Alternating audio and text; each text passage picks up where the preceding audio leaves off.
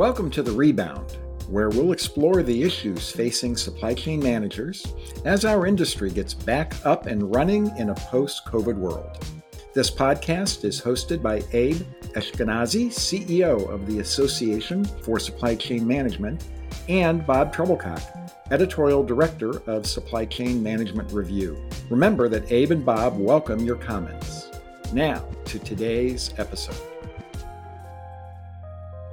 Welcome to today's episode of The Rebound, the five things we're watching right now. I'm Bob Trebilcock. And I'm Abe Eshkenazi. Thanks, Abe. So it's easy to imagine that the world came to a halt at the end of March. For the past two months, we've all been at home trying to keep up with work, chase our kids, bake bread, and watch too much Netflix. But like rust, supply chains never sleep. It hasn't always been pretty, there have been successes and failures these last two months. Most important, there have been and will be lessons learned as the economy and supply chains rebound. Now, we don't know yet what will be different, but we do know that how we manage our supply chains, move our businesses forward, and serve our customers will change. That's going to be the focus of the Rebound podcasts. Today, Abe and I are going to look at the five things we're watching right now and hey, if we have time, there might be more. So, Abe, let's start with the number one thing you're watching the just in case supply chain. Tell me a little bit about what you're thinking. Yeah, it's an interesting concept that uh, for years, as you indicated, uh, the supply chain was focused on a lean, efficient, and a very effective supply chain and a focus on just in time, uh, whether it be in the home environment on next day delivery or even same day delivery from Amazon and a lot of organizations. And as we moved into much more uh, online buying, expectations have escalated for consumers and businesses alike. We've seen inventories reduced. We've seen very effective and efficient supply chains respond to a whole host of you know opportunities as well as disruptions that we've had in the past. What we've exposed, though, with this latest pandemic is a significant weakness in the supply chain. And that is, as we've built a very effective supply chain in responding to the consumer or the commercial or industrial setting, what we've lacked is the capacity to respond to surges or shifts in utilization that were exposed as part of this pandemic. We saw a significant surge um, procurement or buying from individuals uh, as well as from companies on PPE that created quite a bit of shortages for quite a time, and we're still dealing with those issues today. Additionally, we saw a shift in demand away from an industrial, commercial, or a school or academic based setting into a home based setting. And we saw the challenges with producers as well as with um, the growers in terms of shifting their production to meet this new demand. Uh, again, it wasn't an increase or a decrease in demand, it was a shift in terms of where that product was being utilized. So we learned a lot from other disruptions, whether they be environmental or whether they be cybersecurity or terrorism. We've learned how to respond to these short-term disruptions in our supply chains, either by shifting production and or um, additional capacity from um, either organizations or uh, other suppliers, what we've realized in this particular case is that we are not capable of responding to the just in case based on the way that we've seen on the way that we've developed supply chains for organizations. So the shift in demand and the shift in the, the capacity of organizations to respond has created a significant gap for us. The challenge that we have is who's responsible to fill that gap? And is it solely on the back of private enterprises, or do we need a discussion on a public private partnership about how to respond to these types of surges or um, lack of response uh, for PPE in the future? It's difficult to put it on the private enterprises solely when we're talking about national stockpiles or national reserves of what we now consider to be critical medicine or critical supplies for our economy and for our healthcare system. So a you know a very efficient supply chain, and we through this pandemic we exposed a significant gap that we have, and not only in terms of responsiveness, but visibility and agility that we are not uh, truly prepared for at this stage. You know, um, that's an interesting uh, point. One of the things I've been thinking about is we talk a lot about uh, reshoring, bringing things back, right? And mm-hmm. and frankly, I think um, you know nobody wants to pay sixty thousand dollars for a Honda Civic. So I think there's some things that you're just going to continue to offshore. But what I've started wondering in this just in case supply chain, if we start thinking about um, strategic products the way we think about the strategic oil reserve, you know, will mm-hmm. we bring back on a strategic basis things like the compounds that go into pharmaceuticals? you know that currently are uh, made somewhere somewhere else outside of the U.S. And so that that just in case, I'm wondering if that becomes again sort of like the strategic oil reserves. Do we look at things that we just got to have and figure out a way to do at least some of it domestically or stockpile it? I think that's a uh, part of the discussion today, Bob, is how do we prepare for disruptions in the future? We know there are going to be disruptions. We don't know, and more more than likely, it will not be like it is today. It's going to be a different type of disruption. But where does redundancy and excess capacity, uh, the responsibility for that lie? And I think this is part of the challenge that we have in terms of putting together a public private partnership, whether it's reshoring on the active pharmaceutical ingredients, as you're describing, or on personal protection equipment, our capacity to not only keep them in the stockpile, but to ramp up production in a very short time frame these are policy decisions as well as you know the you know operational decisions as well.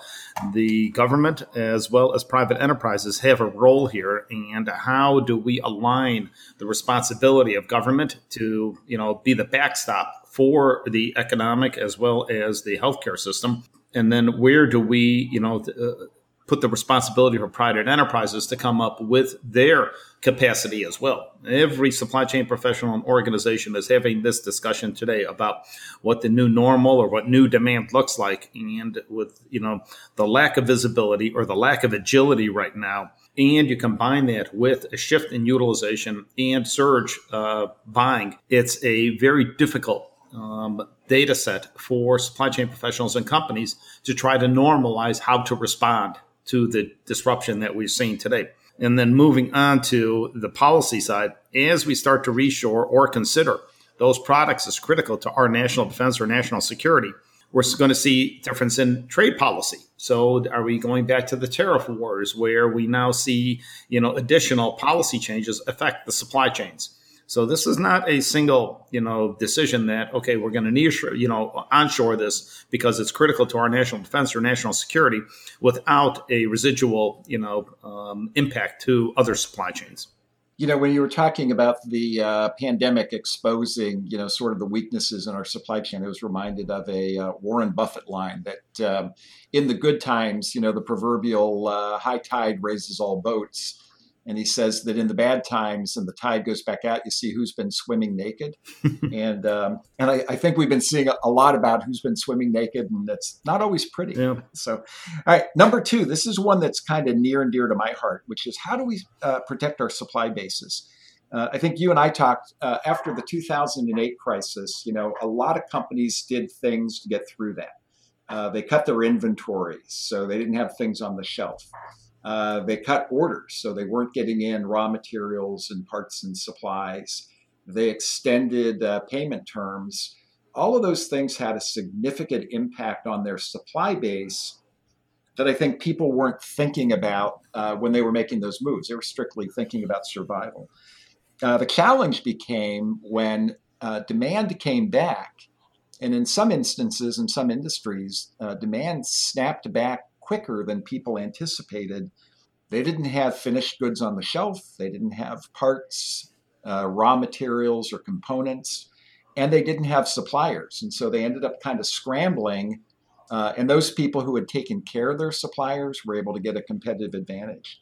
So I'm wondering, um, as we look at coming out of this, if uh, big manufacturers or uh, you know retailers, to the extent that they can, have learned those lessons? Or are they repeating the same mistakes? You know have they identified the suppliers that are critical to their companies? And have they even looked down to the tier two three or uh, tier three suppliers sorry who are critical to their supply base uh, and asking what they can do to protect them?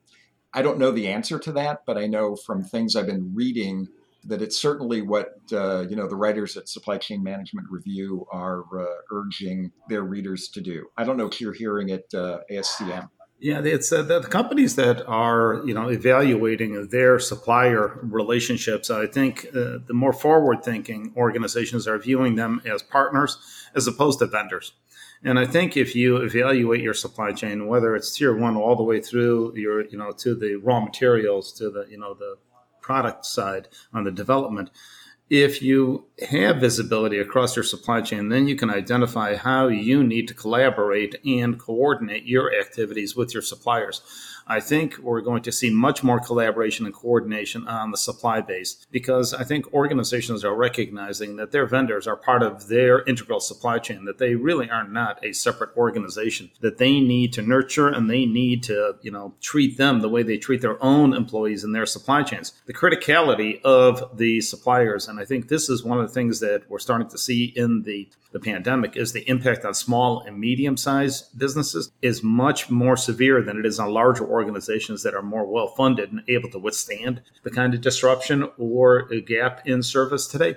A lot of small and medium sized organizations are not able to withstand the, the, the shift or the delay in orders or production so uh, the relationship that organizations, large multinationals, have to have with small and medium-sized enterprises has to be reviewed with an eye towards coordinating and collaborating as partners as opposed to vendors. And uh, taking a look at what you need to do to protect your supply base and going back to the first discussion that we had, what happens in case of what are your plans when there is a disruption, whether it be a regional disruption or a global disruption, as we're experiencing right now? I think most organizations were prepared for regional or isolated disruptions most organizations, if not all organizations, were not uh, prepared for a pervasive pandemic disruption to all economies as well as all supply chains. And so I think there's going to be quite a bit of effort on the relationships and on the, the vendors as partners in the future. Number three, uh, what's the future of technology and automation? I know when, when I go to the uh, ASCM uh, conferences, your technology and automation tracks are always um, some of the most popular. You know, they're the standing room only uh, tracks. And I've been wondering as I watch through this if people are going to postpone their investment plans or if they're just going to keep moving forward. I, I talked to a lot of automation suppliers, and one of the things they've been telling me is that, yeah, they've had some you know postponements but more frequently they've been getting calls with people saying i know i've got to invest. I know i've got to upgrade my uh, capabilities. I think a lot of that's from you know distributors because of the shift to e-com and whatever. The flip side of that is i read a story in the wall street journal this weekend about how ai um, is kind of going by the wayside in terms of uh, corporate investment what are you hearing at ASCM? What, what, what's your take on the future of technology and automation? I think what we're seeing is an acceleration of an investment in digital transformation. Uh, the, we started to see this uh, over the past two to three years, where organizations were viewing their digital supply network uh, as a matrix, as opposed to the linear, um, you know, sort of model that we've been accustomed to uh, in supply chain. The focus on digital transformation, digital twins, and AI, blockchain, I think was starting to become a um, a need for a lot of the comp- you know the competency for individuals. Organizations were not necessarily diving into the investments, but they were starting to recognize how they can be incorporated into their operations. We saw quite a bit of um, demand from organizations about uh, expecting their employees to be aware of you know AI and blockchain, not necessarily implement at this point, but just to understand what are the implications for the future. But more and more, we're seeing significant invest in digital transformation as a way to respond and to be a, in a way to be much more agile to respond into the future. I think we're only going to see more of it, but that has to be matched with an investment in talent. And uh, I will say that one of the big differences that we've seen in this disruption versus 2008 and 2009 during Great Recession was that almost every organization pulled back on their professional development and on their commitment to employee training during the recession. We're not seeing that this time. We're seeing a commitment to ongoing development and professional uh, training for their employees, which I think is critical because as the investment in technology increases or maintains, you need to have the talented individuals to be able to not only evaluate all the data that's coming out, but more importantly, being able to have the appropriate competency and capability to make the right decisions for the organization. So, from our feedback that we're getting from companies, is that digital transformation is a uh, strategic priority, maybe you know the top two or three within their organization, and it has to be matched though with an investment in talent. So that brings us to number four, which was talent. So that was a great segue. You know, when you talk about that investment in talent, um, Bridget McCrea, uh, who does my uh, executive ed and certification uh, writing, uh, literally just turned in a, a story. Uh, talked to you, uh, also talked to a lot of the universities, and what some of the universities said is the, the the one thing they're hearing about executive ed is kind of well, we'll see you in September. Mm-hmm. Uh, with travel bans, companies aren't going anywhere. But they also feel like it's really accelerated the trend towards um, online learning. A lot of universities did, you know, webinar series during this period uh, and got a lot of traction with that. Do you think this is going to accelerate uh, that trend towards um, digital, you know, executive education or digital uh, certification? Absolutely. I think organizations are looking for talent and in they're going to see it in academic institutions, they're going to see it from credentialing organizations um, such as APICS but the focus on you know competency and skills has changed dramatically over the past five to ten years. It used to be that uh, subject matter expertise or functional capabilities were uh, sufficient for supply chain professionals. Uh, as long as you were you know functionally competent, you you knew how to do your job, and you know you were compensated and recognized for it. Uh, that's the price of entry today. Uh, the expectations now for supply chain professionals have elevated, along with risk, uh, resiliency, sustainability, a whole host of different competencies that supply chain professionals are, um, uh, you know, expected to have. First, you know, uh, among that is, to your point, a shift in uh, development, uh, where we've seen a lot of organizations hiring out of four year schools. We're also seeing a lot of organizations take a look in different career paths for individuals in supply chain. We're seeing a expectation on critical thinking, on uh, being able to take a look at the big picture, macro focus of the organization and problem solving. These are expectations, along with uh, a couple of points that we brought up before uh, collaboration and coordination. These are advanced management skills that individuals need to have. And oftentimes that's through real world experience. Rarely do you get these types of experiences at an academic institution. So, part of the challenge that we have is do organizations provide mentorship or training or job rotation or shadowing for individuals so they can get that exposure to the different roles and responsibilities that they expect the individuals to drive.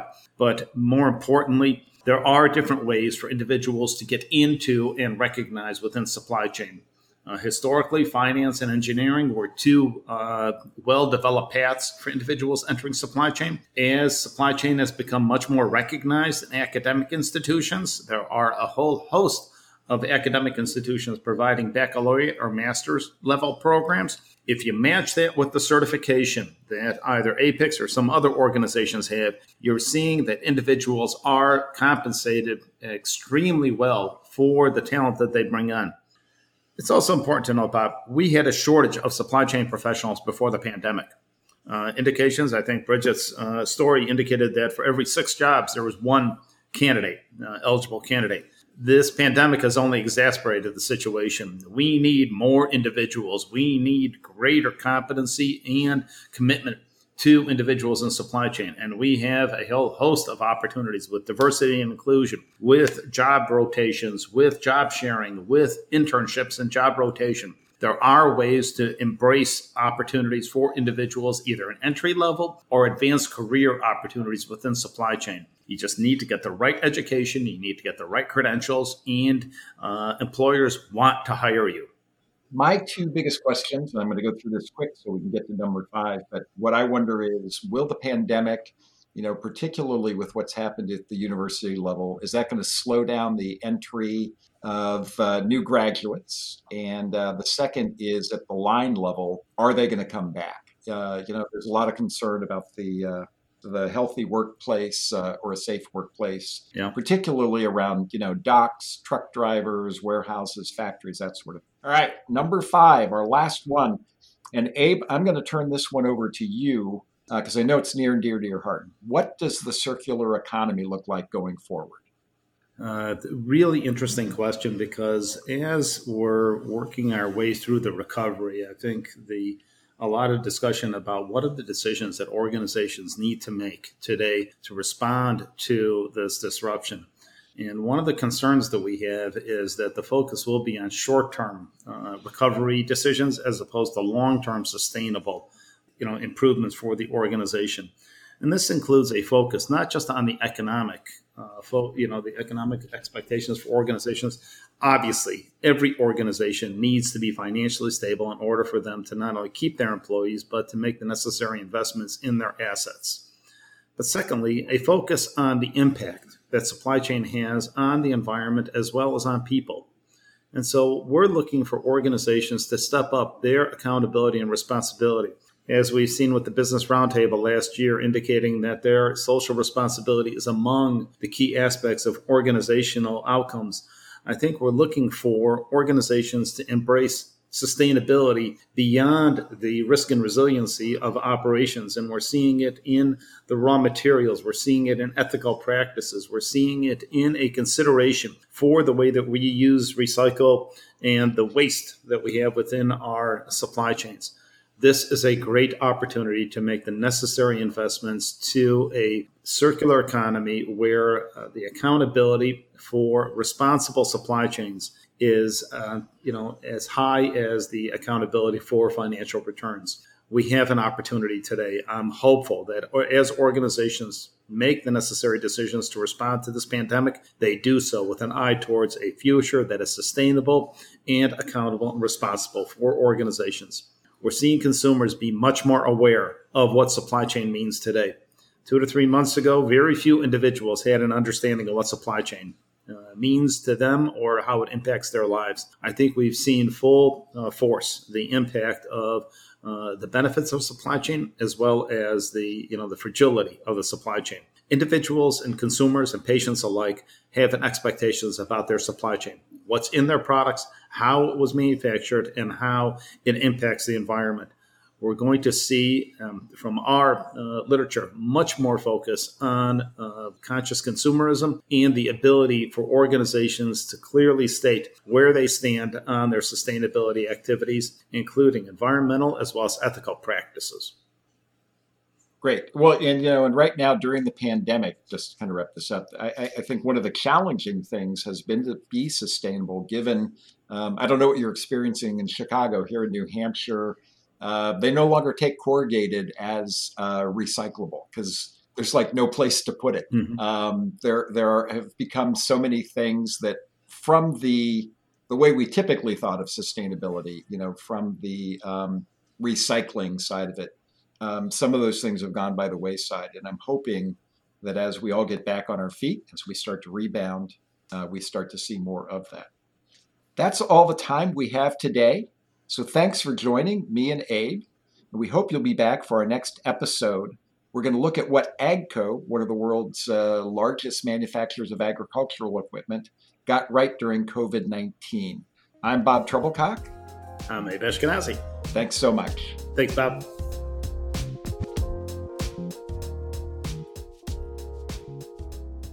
Rebound is a joint production of the Association for Supply Chain Management and Supply Chain Management Review.